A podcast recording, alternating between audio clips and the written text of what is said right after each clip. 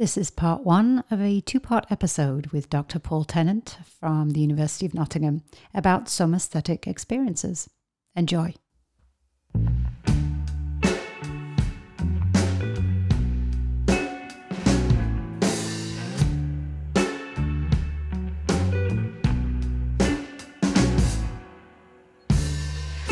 Welcome to UX Soup our short form podcast where you can join me, Lisa Cooper, and my colleague Chris Schreiner as we go beyond the buzzwords to talk about the latest user research, technology innovation, and all things impacting user experience and human centered design of personal device and services, whether it be at home or on the go.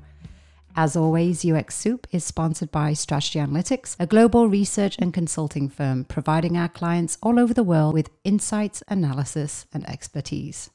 Welcome. So, my name is Lisa Cooper, and in our episode today, our topic will be about mixed reality, its potential to contribute to the arts and education, and how understanding our holistic experience of reality can better inform the design of mixed reality. Why? So that experiencing in VR and AR can be more powerful, educational, and even uncomfortable. Today, I'll be sitting down with Dr. Paul Tennant, Assistant Professor in the Mixed Reality Lab at Nottingham University, England. Paul works with mixed reality applications, primarily across creative and cultural sectors, which has led to regular collaborations with artists and museums. So we have a lot to talk about, so let's get right into it. Welcome to the show, Paul. Hi, Lisa. That makes it sound like I know what I'm doing most of the time.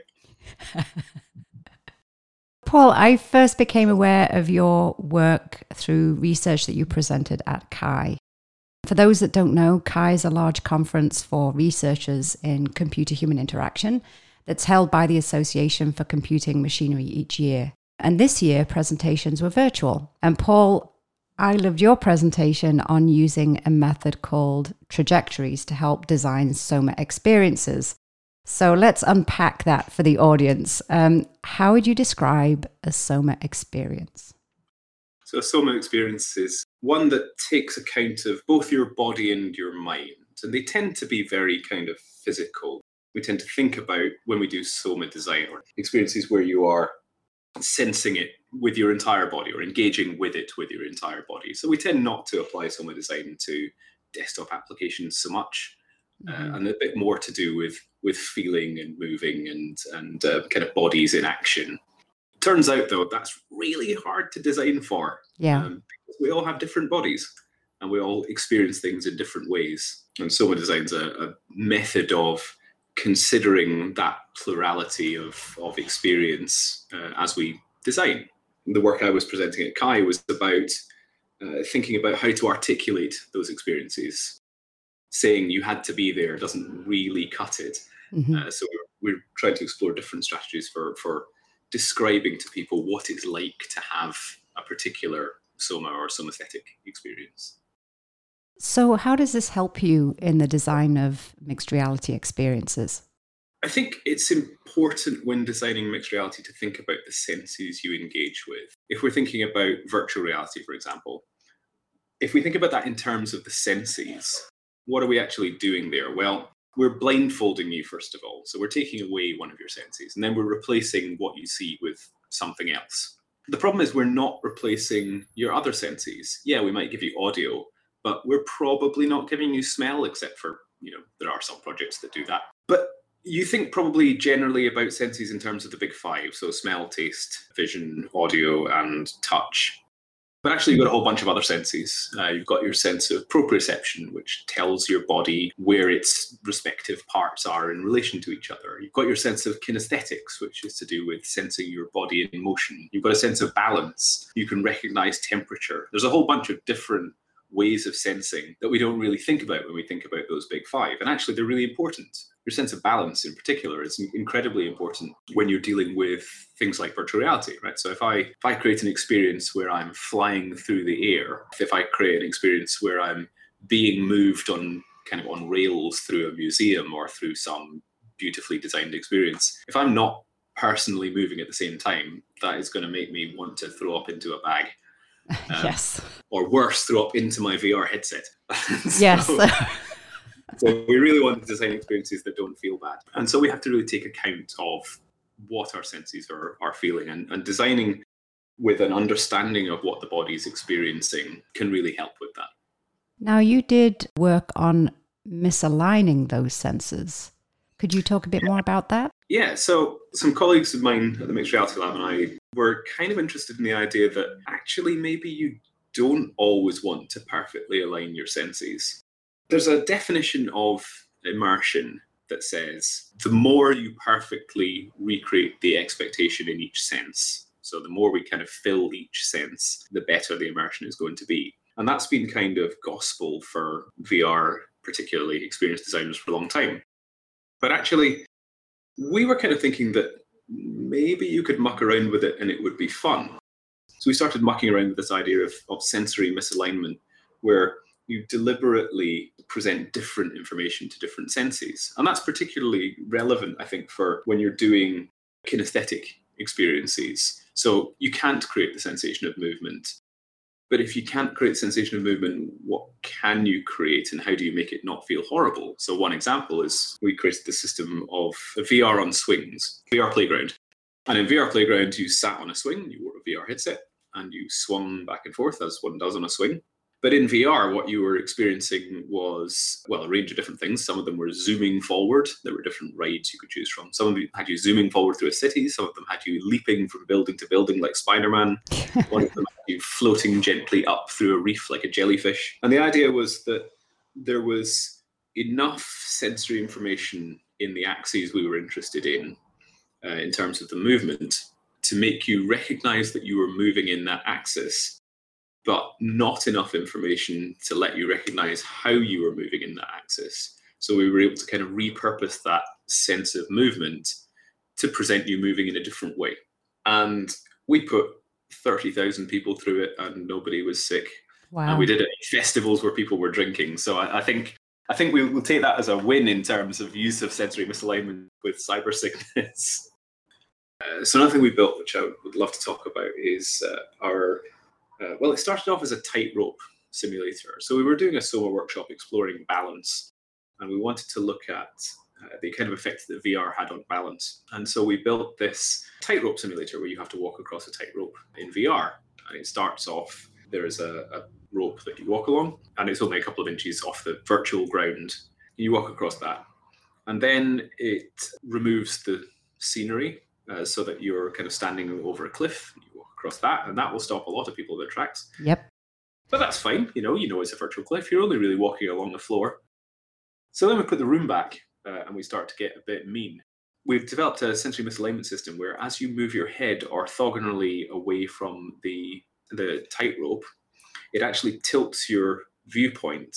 So if I move my head, say 30 centimeters from the center of the tightrope, my viewpoint will be tilted by 30 degrees. And what that essentially does is removes your ability to stand up. because as you move your head in any direction, your view starts to wobble, or at least to move with your head.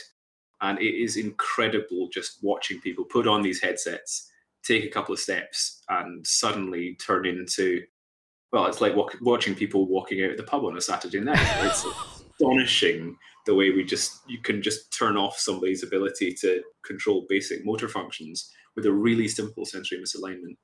Wow. It's so much fun. I, I have to ask the ethics of doing something like that. Well, there's a reason there isn't a publicly visible version of it. yeah, we, we we worked around it to some extent by having somebody essentially holding you uh, right. holding your hand while you were doing it. We certainly removed the fact that originally, when we built this, you were walking across an actual tightrope. made it just a little bit harder. Um, you do have a lot of fun in that lab. we do. That's great. I know that the University of Washington, I believe, held, I think it was last year, some sort of meeting with other players in the field, in the virtual reality and augmented reality field, about the ethics of being able to mess with people and what we can do to try and self police in that way. Yeah, I mean, we have a very robust uh, ethics system in the school that requires multiple peers to review anything we do. that does really help. Yeah. Uh, but within an educational context, within an appropriate context, personally, I think there's there's scope for doing these fearsome works, and I don't think we should shy away from the fearsome works. Uh, Steve Benford's Uncomfortable Interactions paper really digs into the ethics of doing uncomfortable stuff and talks about how important it is to actually, you know, address it head on. When it comes to the more kind of just out there stuff, like games that muck around with your body, well, you know, I think as long as you go into it with your eyes open, it's like you could make the same argument about going on a roller coaster or doing a skydive, right? As long as you go into these projects with your eyes open, knowing what you're doing, I don't have a huge problem with it. I think if you start doing it manipulatively when you don't know what's going to happen, then it becomes a bit of an issue. But if you go into it, yeah, expecting to have your ability to walk removed, then that's fine. And we built a project called the Baby Game, which we advertised as uh, essentially, you know, when we tell people about it, it's a game that will make you move around like a baby. so what the Baby Game does, right, is you wear a VR headset with a pass-through camera you put on a VR headset and it flips your view upside down and rotates it. Oh uh, my goodness. So so basically your viewpoint is is upside down and and and flipped horizontally. And then all we do is ask you to just stack some baby toy blocks, you know, these little foam blocks. Just have to stack them into a little triangle. And it's so hard because you're like your your hand just doesn't go where you expect it to go. It's unbelievably difficult to do it, and you just see these grown adults on their knees on the ground trying to stack some blocks in the most basic of ways and knocking them over. And it's called the baby game because when you watch babies trying to, or very young children trying to do this, they haven't got particularly strong motor skills yet, right? They haven't developed the kind of proprioceptive skills that that we have as adults, uh, or or you know older children have. And so doing basic tasks like stacking blocks is really difficult and they have to learn that. They're learning proprioception. So what we do is we muck up muck up your proprioception by flipping your view. And you essentially have to relearn to propriocept where your hands are. You have to you have to train yourself to work differently. And of course it's only five minutes long and everybody laughs. Um, it's a it's another fun project. Do people get sick doing that? Not really, no, because uh, it's not it's not moving your whole body particularly. Right. It's really just messing with what you can see in terms of the positions of your hands. We get people to stay broadly in one place. Right. We've definitely made things that have made people feel sick, but that wasn't one of them. When we were designing the Swings project, we went through systematically all the different types of movement remapping that we could do from the swing. And boy, did some of them make you sick. oh, yeah, I know that would have made me sick. Wow. Uh, the worst one, however, was standing still and having the motion basically any motion you insert that's not already there, horrible. Yeah. I mean, you get to pretty much bend reality. What I'd love to see with mixed reality is trying to experience what it would be like to be certain animals, having their senses. We did a little bit of that work a while back, actually. Um, so I was working with our um, life sciences department, uh, and they were looking particularly at insects and we were playing around with the way insect camouflage works. What we ultimately ended up doing was building a sort of insect identifying experience where you go into a garden and there are wasps and hoverflies, and you have to learn to identify the difference between them. We built it as a sort of child-friendly citizen science experience. But in our early prototypes, one of the things we were doing was experimenting with, well, what would this view look like through an insect's eye? So we built this this crazy kind of hex grid pixelated experience where you had to then try and and separate the difference between these different types of objects. And that was that was really fun. Yeah. Uh, so yeah, I'm quite interested in like what it's like to have other limbs or other other bodies. I think that's an interesting an interesting activity in VR lets you play with that space in an interesting way. That side of it for me is is interesting because if people understood how the natural world functioned, then maybe we'd have a bit more empathy and respect for the natural world. That's just my own personal interest. Yeah, that's a great it's a great way to think about it. And I think VR is a wonderful opportunity to create empathy. I mean if, if yeah. that's not what we did with Eyes Witness, then yes. we weren't doing it right. That was people. The empathy with the natural world seems like a really nice next step to think about. yeah. And, and same with people with disabilities. Like what what would that feel like if you couldn't like i mean you just talked about that that project where you where people couldn't move what would it feel like if you took someone who couldn't move and made them feel like they could move it goes in one direction is to get people to experience what it's like to have those disabilities. So it's very easy to do things in VR, like reduce the amount of vision people have, Yeah. and show you the different types, of, the different types of sight loss, or to take away your hearing, or to take away other senses. Taking away senses is easy. hmm Taking away ability things is easy. Uh, creating the sense that you can actually do them, I think, is a bit harder Yes.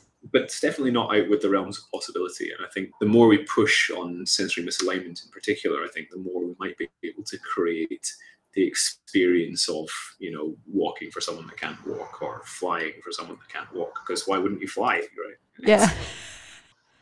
I once spent an entire week with my my arm tied in my belt just to see what it would be like to only have one arm and like how to how to interact with the world Yeah. but I was fascinated by how many things I couldn't do and how many kind of basic actions actually require two hands and require effective manipulation with two hands. And it got me thinking a lot about accessibility. And it's been a thread that's lurked at the bottom of a lot of my research for a long time. Could you do something like have people smell sound? Could you mess with the senses in that way? I suppose that would be sort of synesthesia activity. Yeah. Um, so there's a condition called synesthesia where you your your brain kind of correlates sensory perception with your other senses. So you'll hear people describe reading in color or smelling sound or a- any number of, of sensory fusions, I suppose you would call it. And so I think you could definitely play around with that. It's not something we- we have particularly. I could imagine some quite interesting experiences where you convert one sensation into another. I mean, it's interesting just to think about that. Some of my colleagues at Mixed Reality Lab have been doing some work in converting one creative input type into another, on converting dance into pottery by use of an algorithm, remapping expression into another creative format, which is a very beautiful thing to do, Yeah. especially as somebody who neither dance nor paint nor potterize. I don't know what the Do pottery. you must love going to work every day. I do. I, I, I- feel very privileged to work where I work uh, and to, to work with the people I work with and all the projects I work on. It's it's it's pretty good 14 years. Yeah. That completes episode one of our two part series on somaesthetic experiences in mixed reality. Next week, we'll focus a bit more on fearsome experiences as well as substitutional reality. A reminder that UX Soup is presented as always by Strategy Analytics. Check out our latest user focused insights at sa-ux.com. Please also remember to subscribe, like, or review UX Soup on your favorite podcasting platform or by visiting our show page at ux-soup.com. You can also visit the show page to follow myself or Chris on LinkedIn. That's all for now. Thanks for listening.